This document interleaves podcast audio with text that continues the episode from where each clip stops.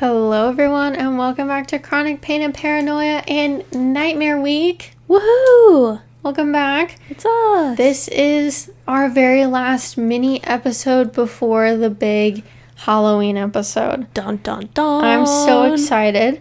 So if you forgot how Nightmare Week works, it gets scarier as we go. So very appropriately, this case is going to be spooky scary today. Spooky scary. It is going to be kind of graphic, but not horrible. Tomorrow's definitely going to be worse. Yeah. That's for sure. Yeah. But I'm going to be telling you a story about Anneliese Michel today, the real case behind the movie The Exorcism of Emily Rose. Mm-hmm. Very scary. But before we get into that, Emily, what is your Halloween nostalgia favorite Halloween thing for today? Mine's actually more like fall. My favorite thing is to go around the house and open every single blinds. Yes. Because it's just fall. Like, I don't know how to describe it. It's just fall. You open the blinds and you see the light and it's like, ah. During, like, rainy days in the fall, sometimes, like, we'll just, like, leave the back door open for a little bit. Mm-hmm. So nice. Yeah. That's my favorite. We haven't had a good rainy day in fall yet, I don't think. We haven't had any rain. No. Ugh. I hope it cools down better for us. Yeah, it's still 100 degrees outside. I know. Anyway, mine, we had this, like, pack of Halloween earrings when I was, like, in elementary school. Mm-hmm. And I would pick out a different pair to wear every day. We'd, like, spider webs, spiders. I still get those every year. I think, like, jack-o'-lanterns. Uh-huh. And I would always want to wear my hair in a ponytail so people could see them. Of course. I would get so excited I like play my outfit around it and stuff. And I feel like that's where everything began. That's, yes, your villain origin story. Literally. I think I still have some of the original earrings that I would wear every season. Uh-huh. Just for the nostalgia. Like, I would not wear them today because they're crusty. But I would not wear those ones, but I do get Halloween ones every year. There's still one pair that I wear every year. They're glow-in-the-dark skeletons that, like, dangle. I love it. They're my first pair of, like, dangly earrings. I think I have dangly skeleton ones that Alyssa got me. Aww. Because my original ones, like, one got lost. Sad. Anyway. Emily, how are you feeling today? I feel like I've been burned at the stake. Emily's having a rough day. I feel bad, like, asking you. It's been a rough day. I'm diseased and dying. It might as well be. It's a great metal album name. Diseased and Dying. 17th century. There's a Beartooth album called Disease. Exactly. So it's not far off. Well, and then it great makes me album. Think of the Ghosts album. Yes. Yes. You know what I'm talking about. The one based on the plague. Yes. It's a great album. It is a good album. I don't remember what it's called right now. No. Meloria or something? I just remember Rats. Fantastic. Because I think about that song. That might be my favorite album of theirs. Yeah. I think about it at least once a week. It's a core memory. Yeah. Anyway, for me, my right leg is hurting a lot again today. It feels like a mix of when one of your limbs is really asleep and it's just, like, achy. Oh. But also the achy that you get when you have a really bad brain freeze. No. And you're trying to fight it, but it just won't go away. Yeah. Yes. Ugh. Just in my leg from hip to ankle. Sitting in the joints especially. No. Yeah. I came up with that one while I was driving because driving hurts my leg. Yeah. Anyway, let's get into it. This podcast contains sensitive material such as violence, murder, paranormal activity, and other adult topics, so listener discretion is advised. While we do research all of our episodes, we are just two Emilys with a microphone and a passion for all things spooky. Take it with a grain of salt. All of our sources will be in the show notes.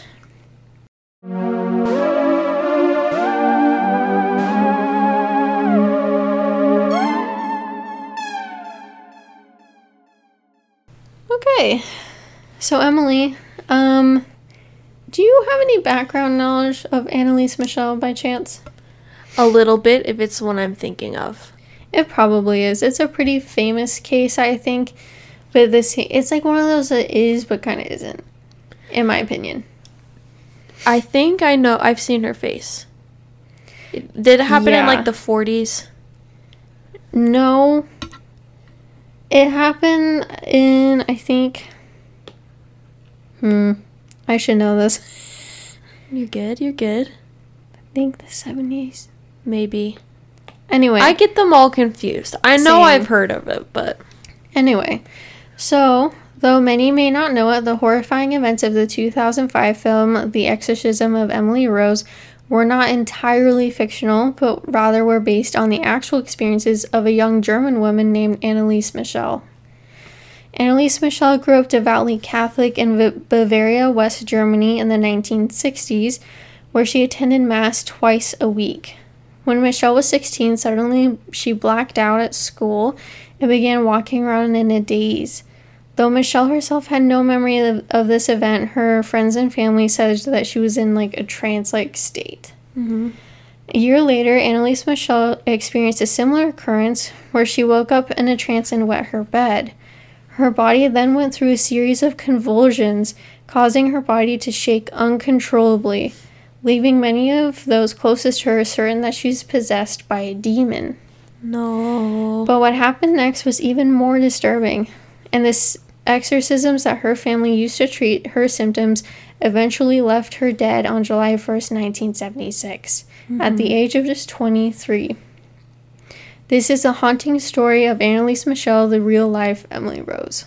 So after the second time she went into a trance, Anneliese Michel visited a neurologist who diagnosed her with temporal lobe epilepsy, a disorder that causes seizures, loss of memory, and experiencing visual and auditory hallucinations. Mm-hmm. That's a terrible mix of things. That's horrifying. Yeah. I don't like that. Temporal lobe epilepsy can also cause Geschwind syndrome. I'm so sorry. I don't know how to say that. A disorder marked by hyper-religiosity. So we're going to get more into this because it's kind of important to the story. So Geschwind syndrome. Mm-hmm. Also known as, I can't say it, it looks German. Yeah. Is a group of behavioral phenomena evident in some people with temporal lobe epilepsy. It is named for one of the first individuals to categorize the symptoms, who published prolifically on the topic from 1973 to 1984. There is controversy surrounding whether it is a true neuropsychiatric disorder. Really big words, friends. It's all good. Temporal lobe epilepsy causes chronic, mild, in-between seizures, changes in personality which slowly intensify over time. It includes 5 primary changes: hypergraphia, hyperreligiosity, atypical, usually reduced sexuality, circumstantiality, an intensified mental life. Not all symptoms must be present for the diagnosis. Only some people with epilepsy or temporal lobe epilepsy show features of this syndrome.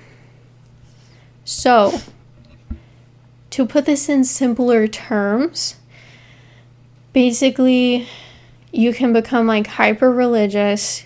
You can kind of, like, lose memory in between seizures. In between seizures, your personality can change. You can start acting erratically. And, like, just, like, basically major behavioral changes. Yeah. With an emphasis on hyperreligiosity. Yeah. Interesting. But we don't know for sure if this is a thing because there's kind of controversy around it. Okay. But we're going to get into that more. Okay. So after her diagnosis, Anneliese Michel began taking medication for epilepsy and enrolled in the University of Würzburg in 1973. However, the drugs she was given failed to help her, and as the year progressed, her condition began to deteriorate. Though she was still taking her medication, Michelle began to believe that she was possessed by a demon and that she needed to find a solution outside of medicine. Same, but not same. Yeah. She began to see the face of the devil wherever she went. Oh, no. And she said she heard demons whispering in her ears. when she heard demons telling her that she was damned and would rot in hell while she was praying, she concluded that the devil must be possessing her. Oh, no. So I think what's happening is she's getting really intense auditory and visual hallucinations, and because she was brought up so religiously... Mass twice a week is a lot. Yeah, like, she thinks, like, these negative hallucinations are the devil. Which, yeah. Like, yeah. Yeah. I don't blame her. No. That's why, like, people with schizophrenia, whenever they see negative hallucinations, a lot of the time they think that it's demons. Which is so scary. Really, really scary. I could not imagine. Mm-mm. Anneliese Michel and her family sought out priests to help with her demonic possession, but all the clergy she approached rejected her request, saying that she should seek medical help and that they needed permission of a bishop anyway. Well, you have to undergo, like, psychiatric help before they even consider doing an exorcism. Exactly. So, knowing her record, they're probably like, ooh. You can't do that, friend. And, like, epilepsy and seizures are a common thing that people think is possession. They present like a possession. Yes. If you don't know what we're talking about, go back to our episode that's cases that movies were based off of. Uh-huh. At this point, Michelle's delusions have become extreme. Believing she was possessed, she ripped clothes off her body, compulsively performed up to 400 squats a day. What? This is also part of the syndrome we were talking about. Okay. Crawled under a table and barked like a dog for 2 days. She also ate spiders and coal, bit the head off of a dead bird, and licked her own urine from the floor. Things are not going good. No, she really needs some medical attention. Yes. That's how I feel. Yes. Also, this could have been the seizures changing her behavior. Yeah, going in between. Seizures are very hard on your brain. Seizures, and she has that medical condition where it does change her personality. Yes. In between. Hypothetically, but it seems like plausible. Yeah. I'm not a doctor. Me neither. Finally, she and her mother found a priest, Ernst Alt, who believed in her possession. He stated that, quote, she didn't look like an epileptic, in later court documents. I don't know how you can look like an epileptic, but okay. I think it's the same way you can look like a sinner. You just make it up. That's the most southern thing you've ever said to me. I'm sorry. I said it in my accent, too, I think. Okay. I'm sorry. No, you're good. So Anneliese Michel wrote to Alt, quote, I am nothing.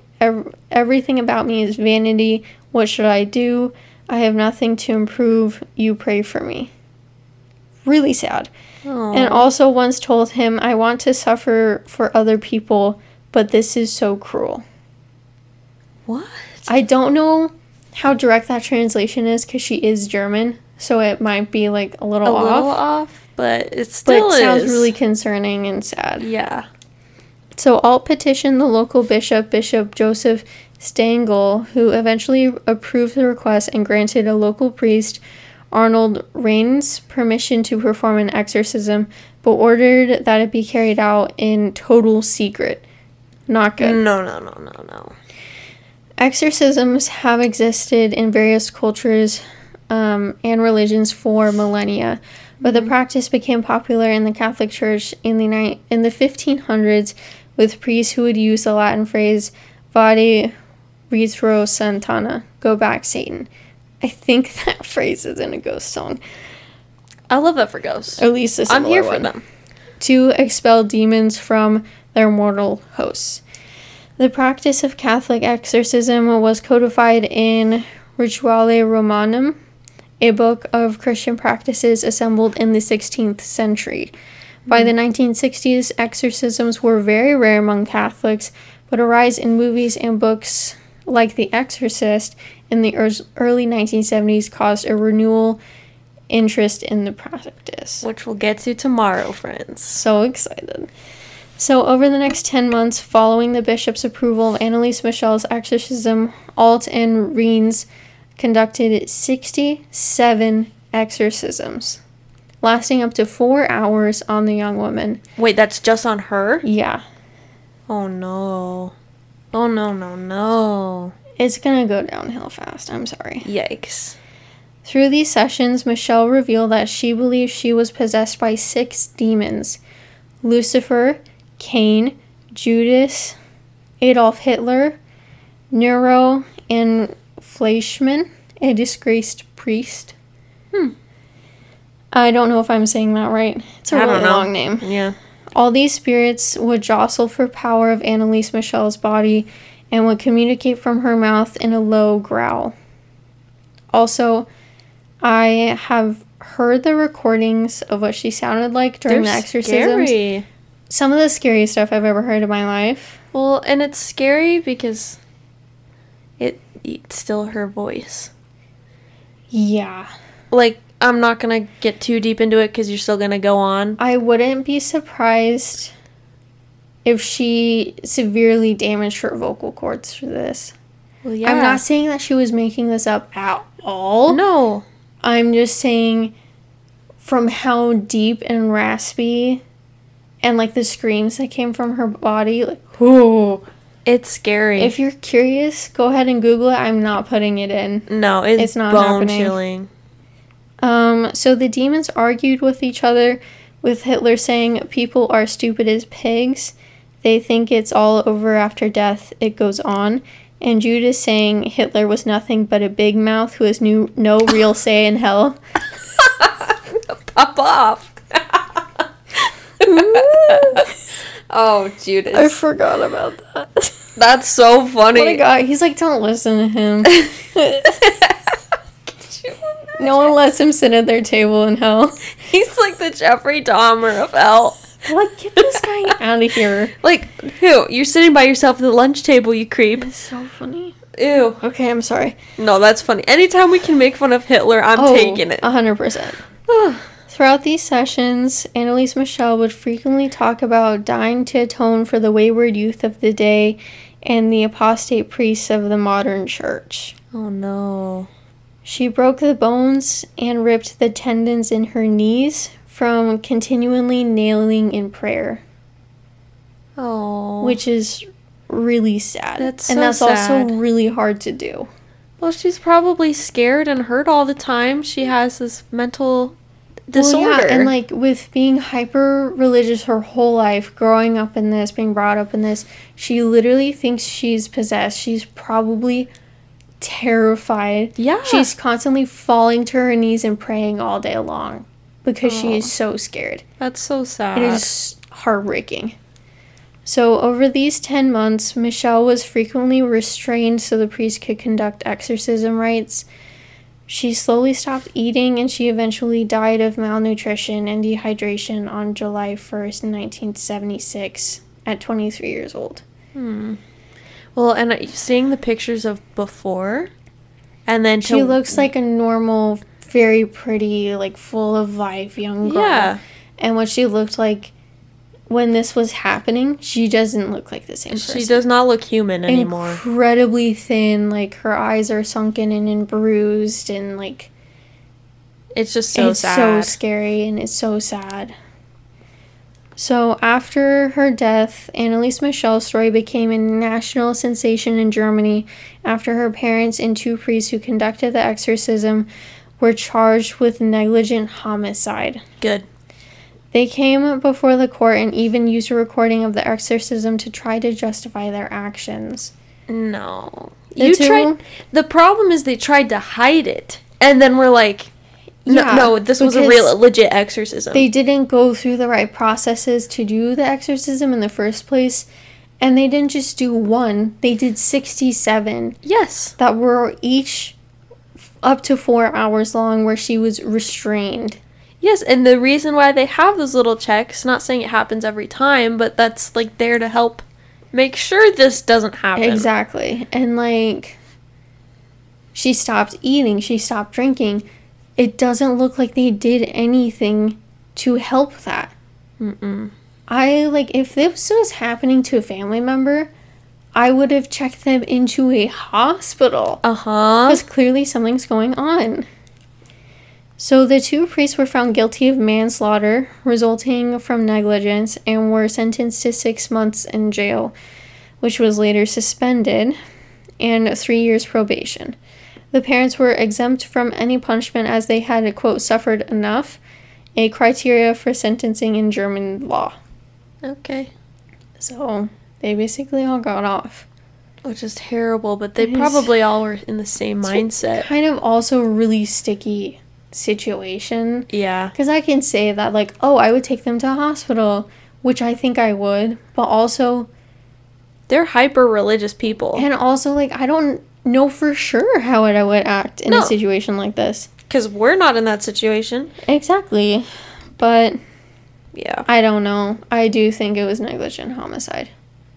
Yeah. It just is sus because they knew what they were doing. It's hard. Mm-hmm. Yeah. And also, like, after doing so many, where's the point where you're like, this clearly isn't helping? Yeah, in fact, it's making it worse. Exactly. And, like, seeing her wither away, it's like, we need to do something other than this. Yeah. Well, and, like, most exorcisms do take time. Yeah. But usually 67? The right way is to, like, not do them. I'm sure they were back to back to back to back. Yeah. But what do I know? I'm not Catholic. Yeah. So, Anneliese Michel became an icon. Sorry. Yeah. Anneliese Michel became an icon for some Catholics who felt modern secular interpretations of the Bible were distorting the ancient supernatural truth it contains. The surprising thing was that people connected to Michel were all completely convinced that she really had been possessed. This was said by someone who reported on the trial. Okay. There are people who visit Michel's grave. Quote, the grave is a gathering point for religious outsiders. They write notes with requests and thanks for her help and leave them on the grave. They pray, sing, and travel on. Very interesting. Yeah. While she may be a source for inspiration for some religious people, the story of Anneliese Michel is not one of spirituality trumping over science, but of people who should have known better than allowing a mentally ill woman to die. Yep. It's the story of people projecting their own beliefs, hopes, and faith onto women's delusions, and the price was paid for those beliefs. Mm-hmm. And that's all I have. Wow. So,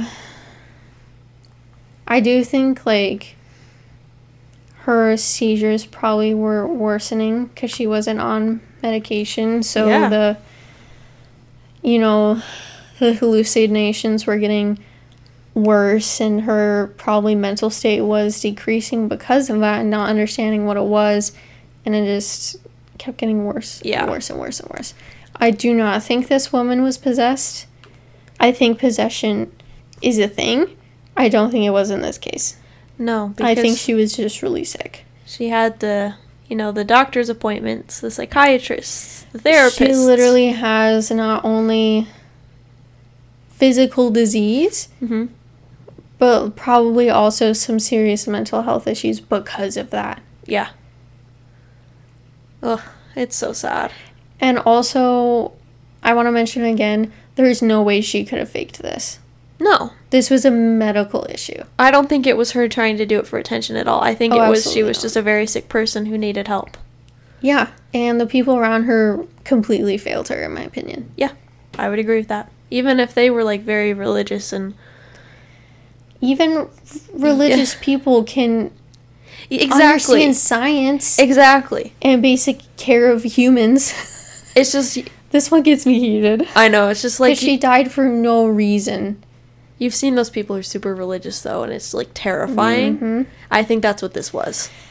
Yeah. And I think this case probably put a lot of scrutiny on exorcisms and how we treat them, and obviously rightfully so. And I'm glad that there are those steps in place to make sure that, like, hey, we need someone to check your brain out. Like, this podcast can get a little woo-woo sometimes, but we believe in science here. Yeah, we believe in a mixture of everything. 100%. I think that's what our podcast believes. Eclectic. a little bit of everything. Which is a good thing. Yes. But that's it for today, everyone. Remember to come back tomorrow for a very, very scary, probably very long Halloween episode. I don't know how long it's going to be yet, but probably very long. I'm going to try to keep it short because I'm still passing away. Yeah. It's fine. Thank you so much for listening. Remember to rate, comment, review, subscribe wherever you're listening. Follow us on Instagram at Chronic Pain and Paranoia. Plug in your heating pads. Take your meds. And stay spooky. Goodbye.